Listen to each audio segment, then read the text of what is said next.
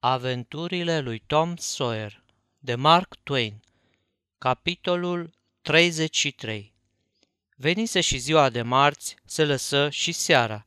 Târgușorul St. Petersburg, tot cufundat în jale, zăcea. Copiii pierduți nu fuseseră găsiți. Oamenii se rugaseră pentru ei din toată inima și cu preotul în biserică și singuri acasă dar de la peșteră tot nu sosea nicio veste bună. Cei mai mulți dintre târgoveți încetaseră căutatul și își reluaseră îndeletnicirile obișnuite, spunând că era limpede că cei doi copii nu vor fi găsiți niciodată. Doamna Tecer căzuse greu bolnavă și aproape toată vremea aiura. Lumea spunea că ți se rupea inima văzând-o cum își cheamă copilul cum înalță capul de pe pernă și ascultă așa în neștire câte un minut întreg, pentru ca apoi să cadă iar obosită în culcuș, gemând. Mătușa Poli se cufundase într-o posomorâre statornică și părul ei cărunt aproape că albise de tot. În noaptea de marți spre miercuri, locuitorii târgului merseră la culcare mâhniți și fără de nădejde. Dar în toiul nopții se porniră deodată să bată clopotele. De răsuna tot târgul. Într-o clipă, ulițele roiau de oameni pe jumătate îmbrăcați, care alergau de colo-colo, ca ieșiți din minți, strigând cât îi ținea gura. Sculați-vă, sculați-vă, au fost găsiți, au fost găsiți. Hărmălaia spori când se apucară să bată în tingiri și să sufle în goarne – până ce toată populația se grămădi buluc, îndreptându-se către râu în întâmpinarea copiilor. Îi întâlni venind într-o trăsură deschisă, trasă de cetățeni care chiuiau. Mulțimea se îmbulzi împrejurul trăsurii, însoțind-o în marșul ei triumfal spre casă, pe ulița mare, asemenea unui șuvoi năvalnic, în răcnete de ura și iar ura – tot târgul era luminat, nimeni nu se mai duse la culcare. Nici când nu mai văzuse târgușorul nostru o noapte atât de măreață. În prima jumătate de ceas, un alai de târgoveți se perindă prin casa judecătorului Thatcher. Se năpusteau să-i sărute pe cei salvați, strângeau din răsputeri mâna doamnei Thatcher, încercau să vorbească și nu izbuteau, și în cele din urmă plecau, vărsând și roaie de lacrimi. Fericirea mătușii Poli era deplină, a doamnei Tecer rămăsese însă tulburată de o grijă. Nu putea fi întreagă decât după ce mesagerul trimis cu marea veste spre peșteră avea să-i dea de știre și soțului ei. Tom sta întins pe canapea, înconjurat de o mulțime de lume ce asculta cu sufletul la gură povestea miraculoasei aventuri pe care el o mai înflorea pe aici, pe colo, cu amănunte impresionante. Încheie istorisind cum o lăsase pe Becky și plecase într-o expediție de explorare, cum trecuse prin două coridoare cât îl dusese sfoara de zmeu, cum întinsese de ea cât putuse ca să-i mai ajungă pentru un al treilea coridor, cum era cât pe aci să se înapoieze când zărise, mijind în depărtare, un strop de lumină ce parcă aducea cu lumina zilei. Scăpase sfoara, orbecăise într-acolo, vârâse capul și umerii într-o gaură mică și văzuse marele Mississippi rostogolindu-și domol apele la vale. Iar dacă s-ar fi nimerit să fie noapte, n-ar fi văzut stropul de lumină și n-ar mai fi explorat coridorul acela.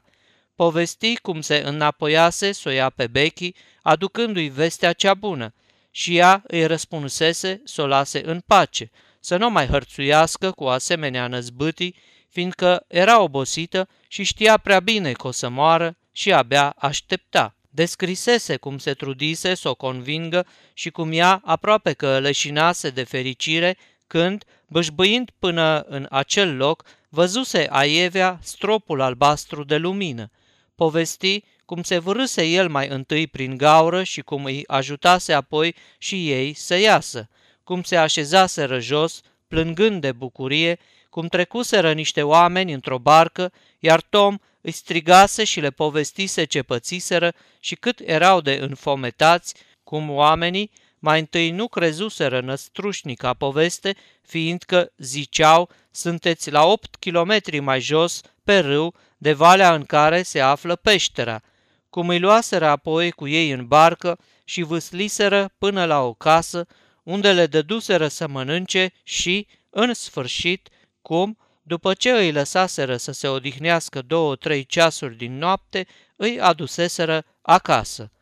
Cu ajutorul colacilor de frânghie pe care îi desfășuraseră în urmele, judecătorul Thatcher și cei câțiva bărbați care împreună cu el mai căutau copiii, fură găsiți în peșteră încă înainte de răsăritul soarelui și aflară vestea cea mare. Tom și Becky descoperiră curând că cele trei zile și trei nopți petrecute în peșteră lăsaseră urme de care nu puteau scăpa cu una cu două. Stătură în pat miercuri și joi și parcă se simțeau din ce în ce mai obosiți și mai sfârșiți. Tom se sculă puțin joi, vineri ieși în târg, iar sâmbătă se plimbă aproape toată ziua. Dar Becky nu ieși din casă până duminică și chiar și atunci tot mai arăta ca după o boală grea. Tom află de boala lui Huck și vineri se duse să-l vadă, dar nu îi se îngădui să intre în camera bolnavului. Sâmbătă și duminică la fel. După asta îi se dete voie să-l vadă zilnic, însă cu rugămintea de a nu-și povesti peripețiile și a nu-i pomeni de nimic care să-l poată tulbura. Văduva Douglas sta de față ca să fie sigură că băiatul se ține de cuvânt – Tom aflase acasă despre întâmplarea de pe măgura Cardiff și mai află că trupul zdrențărosului fusese găsit în apă în apropierea debarcaderului. Se înnecase, poate, în timp ce încerca să fugă. Cam la două săptămâni după scăparea sa din peșteră, Tom se duse iar să-l vadă pe Hac, care între timp se înzdrăvenise îndeajuns pentru a fi în stare să asculte întâmplări tulburătoare. Tom știa câte ceva care putea să-l intereseze.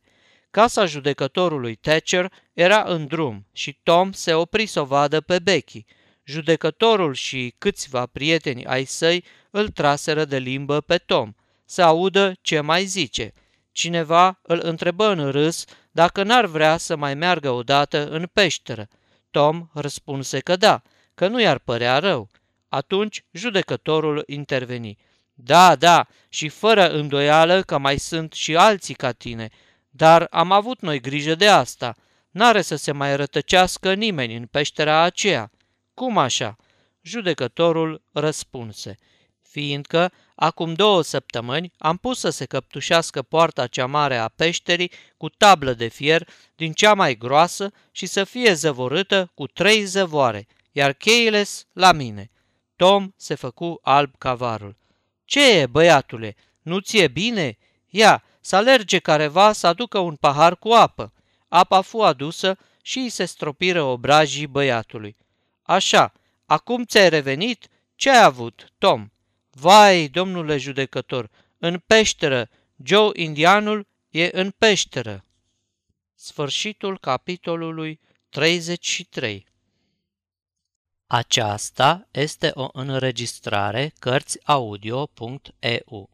Toate înregistrările Cărțiaudio.eu sunt din domeniul public. Pentru mai multe informații sau dacă dorești să te oferi voluntar, vizitează www.cărțiaudio.eu.